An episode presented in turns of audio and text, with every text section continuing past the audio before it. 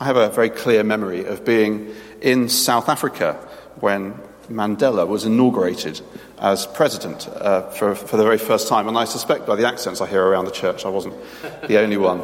Um, I was travelling at the time, um, and my sister was working in South Africa, so I was heading down to see her. And I remember us just, admittedly, just on the television, watching the ceremony uh, at her house in Pietermaritzburg. Um, and it was the, a huge, grand occasion. Um, there were more African heads of state than I think had ever gathered in one place before.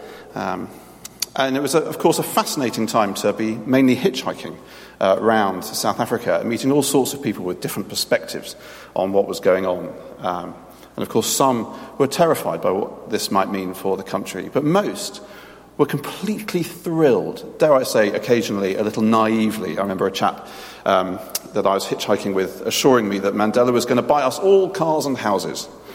Um, and of course, uh, it hasn't been a straightforward journey for South Africa since then, as uh, many of you will know. But at that time, the feeling of excitement and hope was extraordinary. Uh, the psalm that we're looking at this morning is really about the enthronement of God, God being inaugurated as king. It was probably part of a ceremony that celebrated uh, the enthronement of God, uh, uh, his enthronement over the world, that would have been used regularly in the calendar of the, the Israelite people. And of course, the idea of God being king is a very familiar one to us, isn't it? We've, um, it's, it's been, uh, our service so far has already been saturated with that idea. But actually, it's an absurd thing to say in this day and age, isn't it? Um, imagine uh, in the office tomorrow morning, uh, or in a coffee shop, or wherever you might find yourself tomorrow morning, somebody burst in and said, Now, who's in charge here? And you leapt up and said, Jesus! They'd put you away, wouldn't they?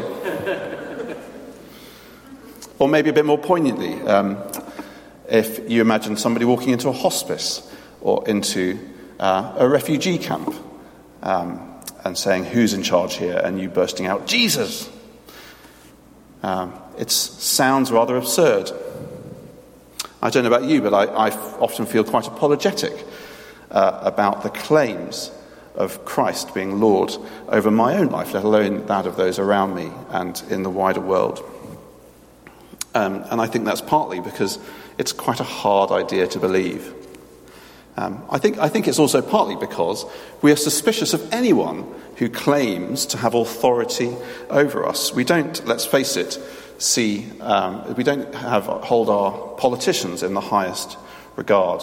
Um, the principal at Wycliffe Hall, where I studied, um, during the election, he kept telling us that politicians, like nappies, need to be changed regularly and for the same reason.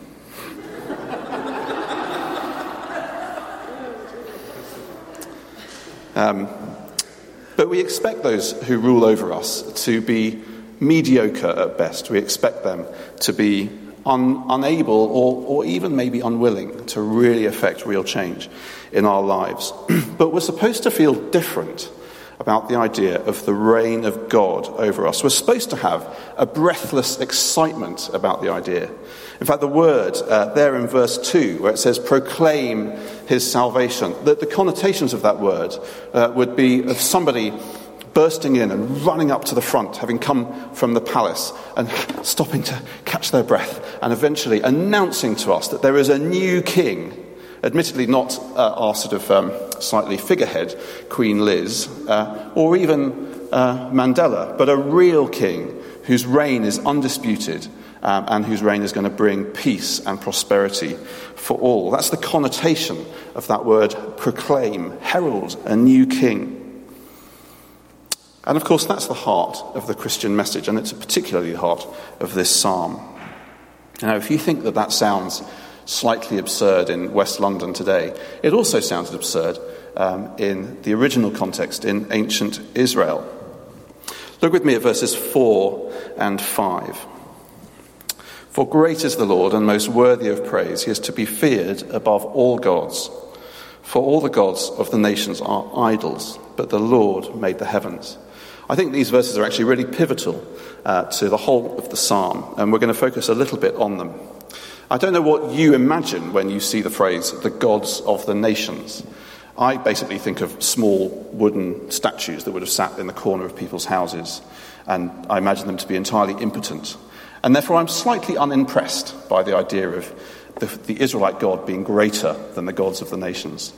But that's not at all how it would have been heard uh, by its original hearers. Um, it would have actually been something of a jaw dropping claim. It would have sounded absurd. Uh, one of the reasons that we, we miss how absurd it sounds is because in our English Bibles we read the Lord when it's talking about the Israelite God. And the Lord already kind of assumes a sort of uniqueness, doesn't it? Um, but if you were to read it in, in, in the original Hebrew, it, it, says Yahweh. God has a name. Um, now, uh, bear, bear, with me a moment. Um, I, think, I think it's interesting that he has a name because you give names to things that need to be distinguished from other things, don't you?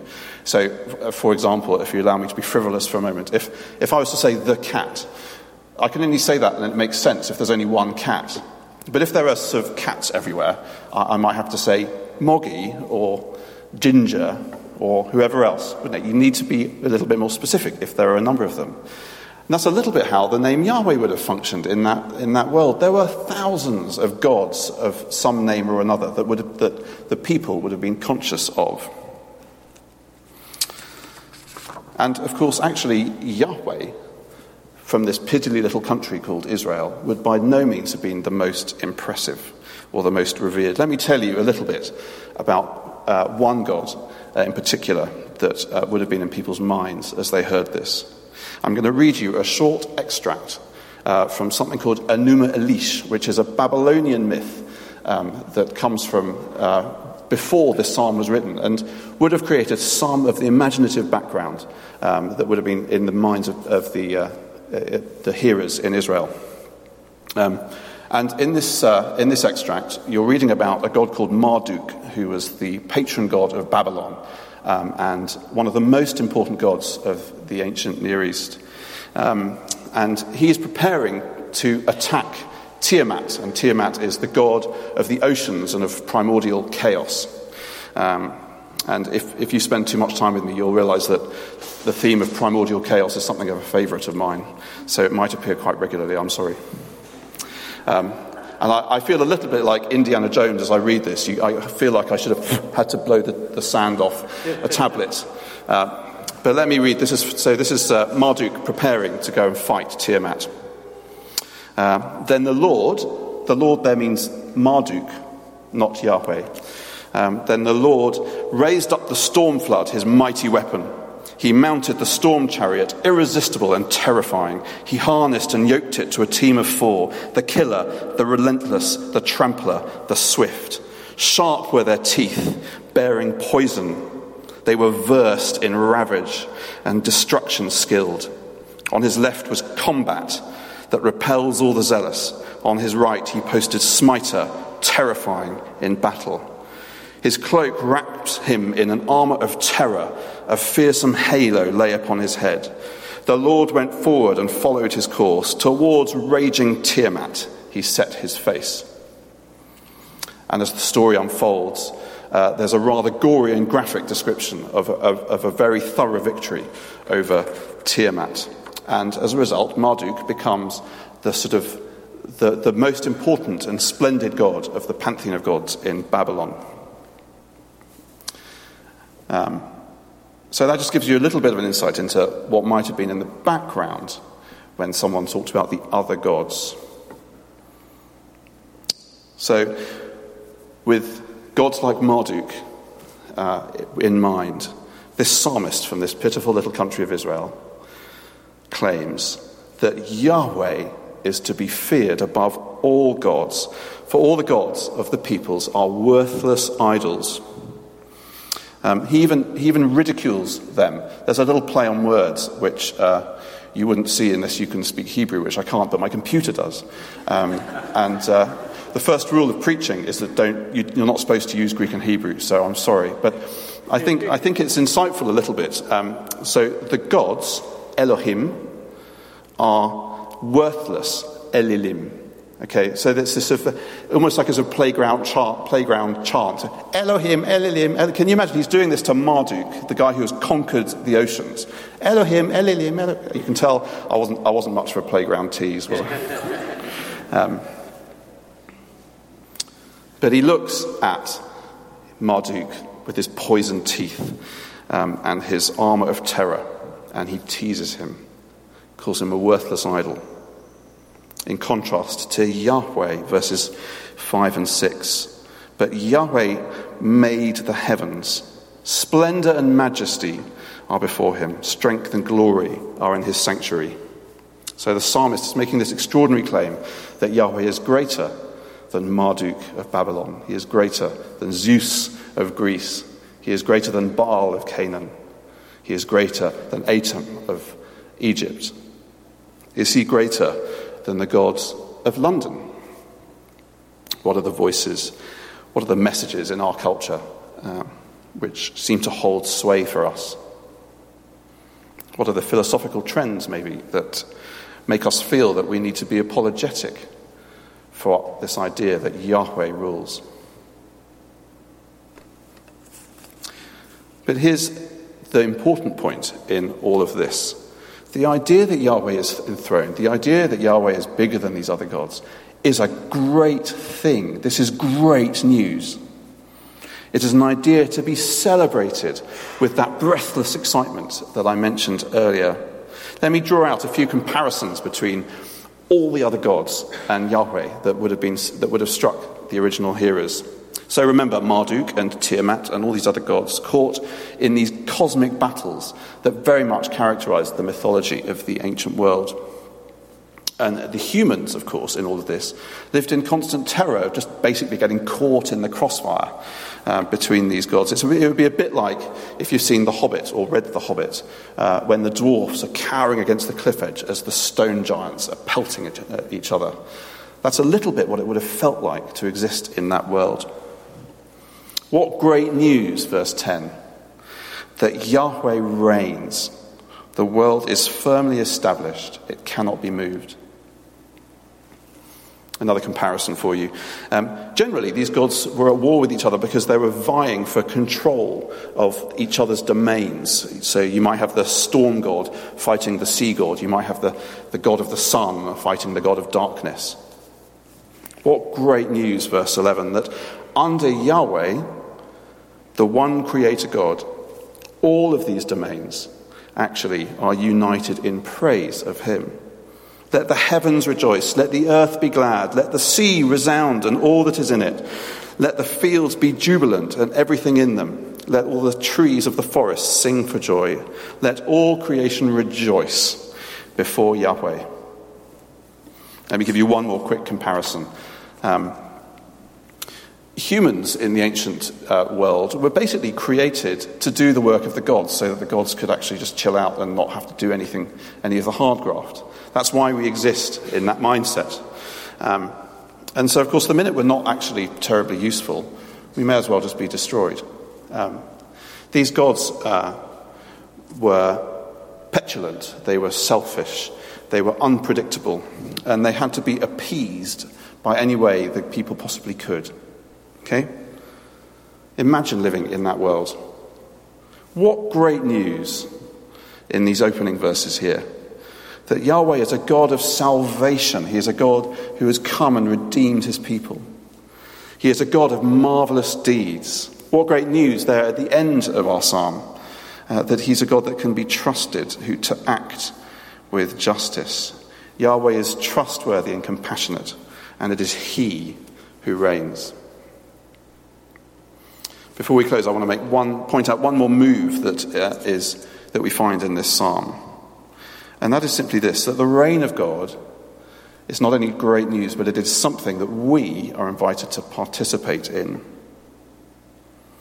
Um, we're invited to actively make that choice uh, to enthrone him in our own lives. He is king, so let him be king of our own lives. And to illustrate this, I want to tell you a, a, quick Old Testament story that would have sat in the background of this psalm. Um, if you were to, uh, don't, you don't need to do it now, but if you were to flick open 1 Chronicles 16, um, you would find uh, that um, our psalmist here is borrowing or referencing, I think of the phrase, or downright plagiarizing uh, a lot of the, the, material that David uses uh, at a very special moment in Israelite history. And it is the occasion when the ark of Yahweh is brought back to Jerusalem. Now, the, the ark was, as many of you will know, it was, a, it was a big box with beautifully ornamented gold that contained the stone tablets on which Yahweh had written the law. Uh, in the, in, that happens within the Exodus story. Um, and this box signified the presence of God with his people. It, it lived in the holiest holy place within the temple and it would have gone out with them in battles um, uh, to represent his power at work uh, in the armies and in all of the life of Israel. Uh, to cut a very long story short, the ark had ended up rather disused. It had ended up being uh, stored in an insignificant village out in the countryside of Israel. And it was neglected and it was gathering dust. Um, and of course, this reflected the fact that Yahweh was no longer seen as the God of Israel. Yahweh had been deposed by all these other gods in the lives of the Israelite people. They had forgotten him. They had forgotten what it means to live in a way that is distinct, and they looked morally exactly like all the other nations around them. But when King David starts his rule, one of the first things he does is he goes and gets the ark, and with this enormous ceremony, uh, he parades it back into Jerusalem. And of course, he does it as, to, to, to make it very clear that Yahweh was back. Yahweh was back at the center of the life of the Israelite people. And as the ark enters uh, Jerusalem, David is dancing uh, with uh, breathlessness. Uh, and he commands his people to sing a new song. Not because there's anything wrong with the old songs, he's not getting sick of Matt Redman, um, but because Yahweh's goodness is new, is always new. Um, and living with him enthroned as our king always requires a new, set, a new daily, fresh decision, uh, something that grabs hold of our desires. So he commands us, verse 7 Ascribe or, or give. Ascribe to Yahweh glory and strength. Give to Yahweh the glory due his name. Worship him in the splendor of his holiness. Tremble before him, all the earth. And of course, this is a theme that we find throughout the Bible. Um, and as we've already sung this morning, crown him with many crowns, the Lamb upon the throne. In Christ, this idea of the, of, uh, the, the reign of God finds its fulfillment. To give you a little example, the, the, as you know the story of him calming the water. Everyone's caught in this terrible storm and they're terrified for their lives. And they're imagining Tiamat and the gods of chaos uh, overwhelming them. And Jesus stands up and he says, Be still. And the water is still. With a word, he can command uh, the sea in a way that even Marduk couldn't. Marduk had to equip himself for battle, but Jesus just stands over it and makes it still. So when you read of the glassy sea uh, in Revelation, we sing, do you remember that line? Uh, the saints casting down their golden crowns around the glassy sea. That's taken from Revelation 4. And there's the idea that the sea is now perfectly still. There is no longer any battle in it. It is a place of complete peace. Jesus is on the throne. So that is what the psalm is asking us to participate in. We are invited to cast our crowns uh, before the one who is truly enthroned um, over all the earth. Let's have a moment of quiet and let me direct us uh, in a word of prayer. Maybe take a moment to think about the coming week.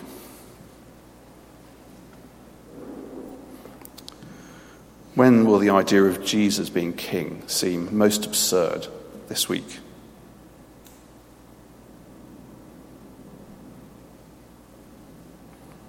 How will you remember that everything that the world chases after are worthless idols?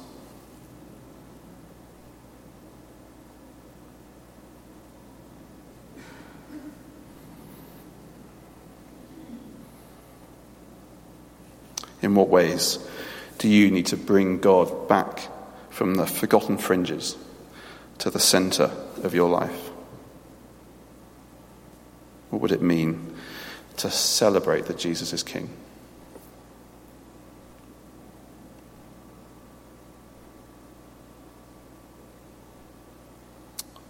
Jesus, we recognize that you are King over all things, that wherever we go this week, you are King there too. And we pray that you would help us to participate in that uh, for your glory. Amen.